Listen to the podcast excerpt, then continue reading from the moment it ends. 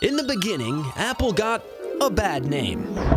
Hey, Adam, check out this new apple I got. Uh, whoa, whoa, whoa, just a minute, Eve.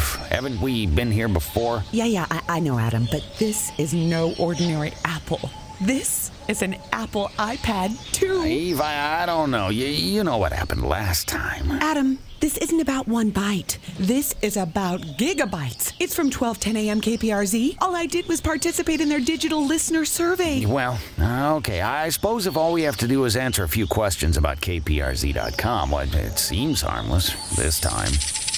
Yeah, by the way, is that a snake? Oh, Adam, stop worrying. I've got an app for that. Look for the survey link at kprz.com and enter to win today. View complete contest rules at kprz.com. Apple just took on a whole new meaning. Go to kprz.com for your chance to win an iPad 2.